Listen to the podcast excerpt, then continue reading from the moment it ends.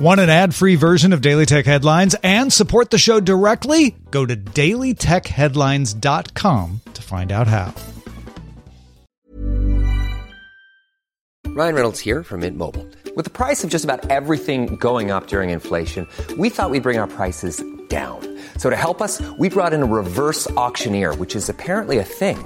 Mint Mobile Unlimited Premium Wireless. How to get thirty, thirty, how to get thirty, how to get twenty, twenty, twenty, how to get twenty, twenty, how to get fifteen, fifteen, fifteen, fifteen, just fifteen bucks a month? Sold! Give it a try at mintmobile.com slash switch. forty-five dollars up front for three months plus taxes and fees. Promo rate for new customers for limited time. Unlimited more than forty gigabytes per month. Slows full terms at mint mobile dot com.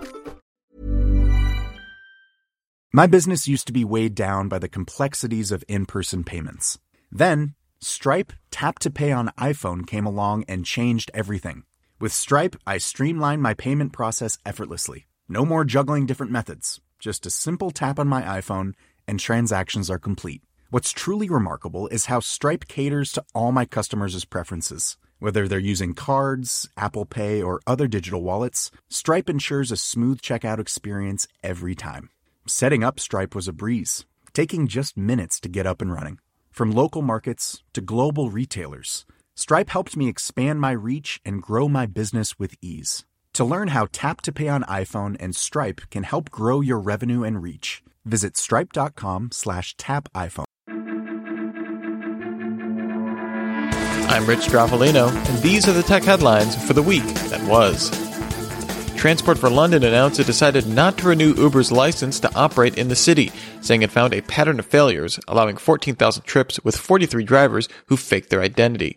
Uber will appeal the decision and be allowed to operate in the city pending that outcome. Uber's license was originally not renewed by T F L back in September twenty seventeen, but it was granted a fifteen-month provisional license on appeal with subsequent extensions.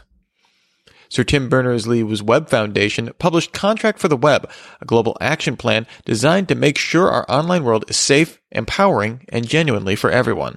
The contract was worked on by over eighty organizations for more than a year and outlines nine principles divided between governments, companies, and civil society.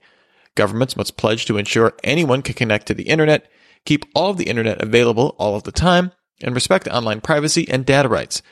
Companies must commit to make the internet affordable and accessible, respect privacy and personal data, and develop technologies that support the best in humanity and challenge the worst.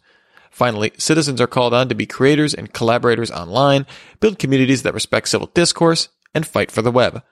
The contract has the backing of one hundred fifty organizations, including Microsoft, Twitter, Google, Facebook, and the Electronic Frontier Foundation.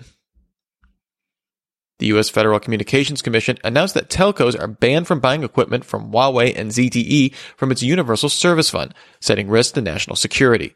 The F C C is also proposing requiring telcos with installed equipment from the two companies to remove and replace it.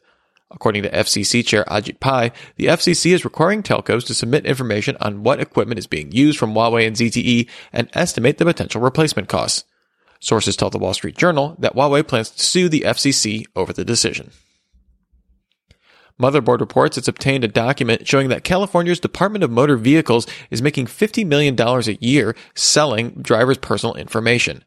D M Vs across the U S are reportedly selling data that drivers have to share in order to get a license, such as names, physical addresses, and car registration info. In a Public Records Request Act, Motherboard asked the California D M V up for its financial details of commercial data requesters over the past six years, which it did, although it didn't name the requesters. MediaTek formally revealed its previously teased five G system on a chip, now called the Dimensity one thousand, touted as the first S O C to support five G on two SIMs, which would offer two lines that support four point seven gigabit per second downstream and two point five gigabit per second upstream on sub six gigahertz five G networks. Wi-Fi six and Bluetooth five point one Plus are also supported. The Dimensity one thousand also claims four ARM Cortex A seventy-seven high-performance cores, four low-power Cortex A fifty-five cores, and a new A I unit that's twice as fast as the prior generation. The first phones using Dimensity one thousand chips should arrive in the first quarter of twenty twenty. Twitter is sending emails to owners of inactive accounts warning them to sign in by December eleventh or lose the account name. Accounts that haven't logged into Twitter for more than six months get the email. Twitter also confirmed that it began testing threaded messages on Twitter dot com after previously testing the feature on its Twitter prototype app launched in March. Testing versions spotted by app researcher Jane Manchin Wong show a Reddit-like conversation tree with the ability to focus on specific tweets within a thread. A Twitter spokesperson said the feature should roll out to twitter dot com sometime next year. Facebook announced it will buy Beat Games, the studio that makes virtual reality rhythm game Beat Saber. Beat Games will become part of Oculus Studios and continue to operate independently in Prague. Facebook says Beat Games will not become Oculus exclusive and continue to support the V R platforms it's on. However, mods, which let users upload their own audio files, will come under more legal scrutiny. Amazon voice services in the U S will be able to respond with excited or disappointed emotional overtones in three different intensities set by developers. The new feature could be used to sound excited if it tells you you've answered a trivia question correctly, or disappointed if it's telling you a sports score where your team lost. The feature is powered by Amazon's neural text-to-speech. Amazon says user satisfaction at responses increased thirty percent when the emotions were used in testing. Amazon also added a speaking style more suited to the news in the U S and Australia. TikTok apologized and reversed a ban on teenager Feroza Aziz, who recently posted a viral video criticizing the treatment of Uyghur Muslims in China. In a blog post, TikTok explained the ban was caused because a previous account tied to Aziz had been banned for posting a comedic video featuring an image of Osama bin Laden, violating policy about imagery related to terrorist figures. Aziz's phone was still associated with that old account, and TikTok claims this inadvertently affected the new one. The company further said human moderation error caused her video to be removed from the platform for fifty minutes, which had still been available while she was locked out. TikTok says it will release a full transparency report on the incident, as well as review its moderation policy, including adding a possible exception for satirical content. And finally, L G Electronics announced that C E O Joe Shongjin will step down following an earnings report that saw net profits decline thirty point five percent in the year and its smartphone division posting its eighteenth consecutive quarterly loss. Effective December first, Brian Kwan will step into the role, currently the head of L G's mobile communication and home entertainment companies. Joe was named C E O back in twenty sixteen. L G also announced a new C F O and the creation of a Chief Strategy Officer role. Remember, for more discussion of the tech news of the day, subscribe to Daily Tech News Show at daily tech news show dot com. And remember to rate and review Daily Tech Headlines wherever you get your podcasts. Thanks for listening. We'll talk to you next time. And from all of us here at Daily Tech Headlines, remember, have a super sparkly day. My business used to be weighed down by the complexities of in-person payments. Then, Stripe Tap to Pay on iPhone came along and changed everything.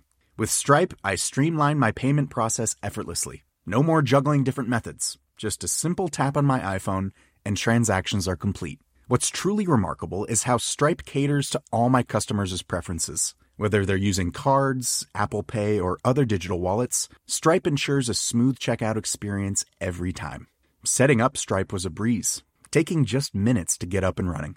From local markets to global retailers, Stripe helped me expand my reach and grow my business with ease. To learn how Tap to Pay on iPhone and Stripe can help grow your revenue and reach, visit stripe dot com slash tap iPhone. Even when we're on a budget, we still deserve nice things. Quince is a place to scoop up stunning high-end goods for fifty to eighty percent less than similar brands. They have buttery soft cashmere sweaters starting at fifty dollars, luxurious Italian leather bags, and so much more. Plus, Quince only works with factories that use safe, ethical, and responsible manufacturing. Get the high-end goods you'll love without the high price tag with Quince. Go to quince dot com slash style for free shipping and three sixty-five day returns.